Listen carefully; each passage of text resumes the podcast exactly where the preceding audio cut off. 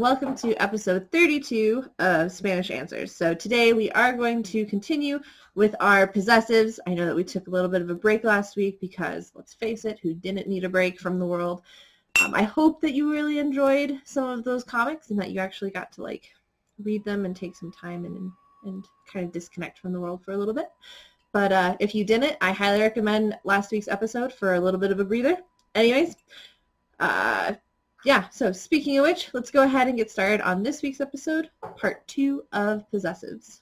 All right, vámonos. So just a quick refresher from episode 30 where we first started our possessives. There are two different possessives we talked about, right? We talked about possessive adjectives and possessive pronouns. So possessive adjectives are mi, tú, su, nuestro, nuestra, vuestro, vuestra, right?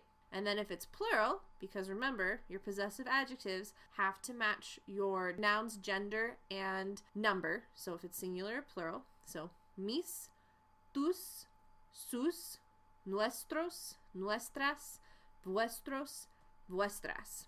So, interesting fact about possessive adjectives if you have a list of multiple nouns, so two or more, you'll need to put a possessive adjective in front of both of them. For example, he has my dog and cat.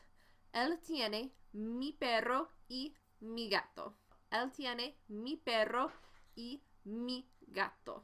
Now, that the, what we've just talked about is known also as the short form or the unstressed form of possessive adjectives.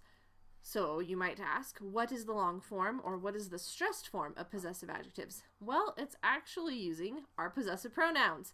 So they're used as adjectives. Weird, right? So you don't really have a definite article, you don't really use that. And you only use this stressed form when you want to put emphasis on the owner of the noun, right? So, for example, is he your friend? Es amigo tuyo? Is he your friend? Es amigo tuyo? He has my dog. He has my dog. Él tiene el perro mío. Él tiene el perro mío. All right, so just a quick refresh on what those possessive pronouns are. They are mío or mía, tuyo, tuya, suyo, suya, nuestro, nuestra, vuestro, vuestra. And then for plural, because these also change based on number and gender, míos, mías, tuyos, tuyas, suyo, suyas, nuestros, nuestras, vuestros, vuestras. All right, moving on. Let's talk about the possessive pronouns as they actually function, not just as a weird stressed version of the possessive adjectives. So, possessive pronouns, you're going to want to use them with a definite article, right? So, el, la, los, las. For example, my dog is black, yours is brown. Mi perro es negro, el suyo es gris. Because remember, possessive pronouns replace the noun in the sentence. Mi perro es negro, el suyo es gris. My dog is black, yours is brown. His cloak is blue, mine is red. Su capa es azul, la mía es roja. Su capa es azul, la mía es roja.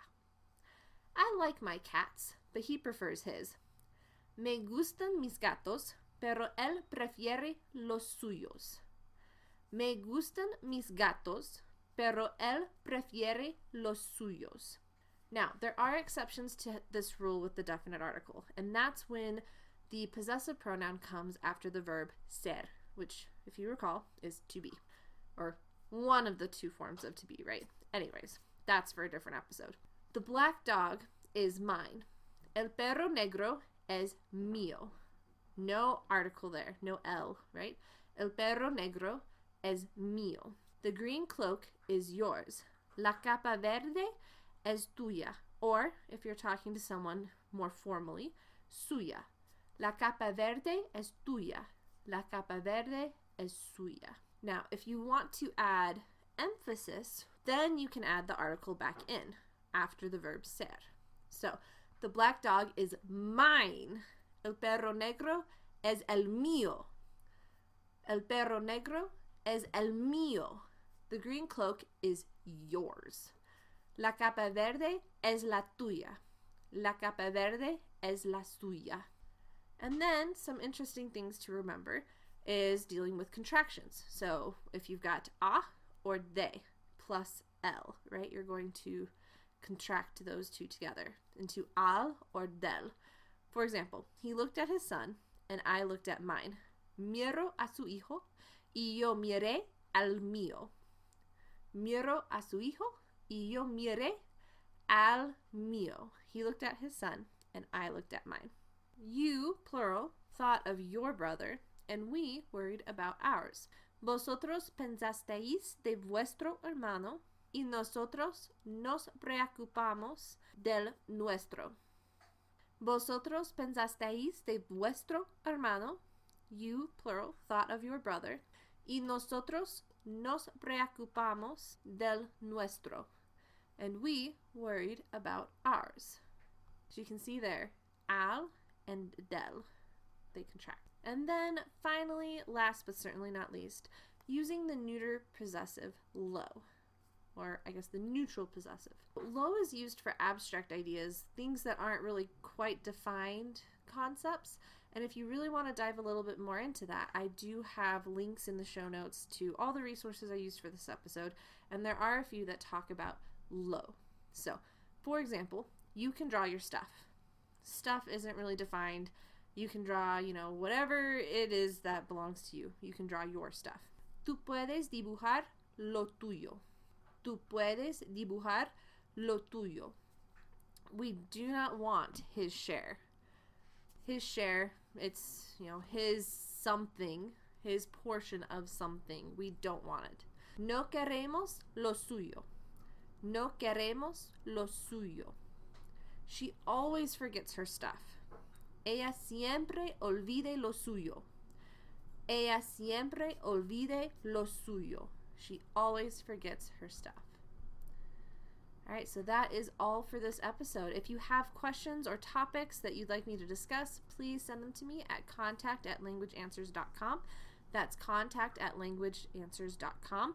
I will be going on maternity leave here in, well, I don't know, three weeks maybe or so after that time, if you do have questions, still please send them to me, but just be aware that it may take me longer to reply than normal. And then if you enjoyed this episode, please subscribe either via YouTube, SoundCloud, Transistor, uh, Google Play, iTunes, all of those. And this episode was produced by Language Answers Limited at www.languageanswers.com. Well, I hope that you've enjoyed this episode. As you've noticed, I'm sure I still am not back up in my office, but I was able to actually wade through things today and get my cup. I have missed my mugs. But uh, yeah, the baby room is still kind of a disaster area, so we're still working our way through that. Anyways, speaking of baby, if you didn't know or if you've forgotten, I am 37 weeks pregnant, so this episode is unfortunately my last one for who knows how long. Really depends on the baby and what the baby decides. But I didn't want to kind of just all of a sudden disappear. I mean, you know, babies are unpredictable about when they're coming. Little M is definitely not an exception to that rule. So instead of just playing it by ear, I decided that the first week in April or near enough uh, would be the last episode. So this will be the last episode for Spanish Answers, and the next week will be the last episode of Respuestas Inglesas for uh, an indeterminate amount of time. The goal is, of course, to come back and start up again, but one just never knows with a baby what's going to happen. So again, my plan is to start up again in maybe three, four months. So if you would like to know when that happens, please subscribe. Um, that will alert you as to when a new video slash podcast is posted. But you guys have been wonderful. I really, really appreciate you taking the time to listen or watch these. So uh, sending questions and participating in the survey and all of that. So thank you very much. And uh, I really appreciate it. God bless and stay safe and healthy. And I will hopefully see you in a couple, several months. All right. Hasta luego.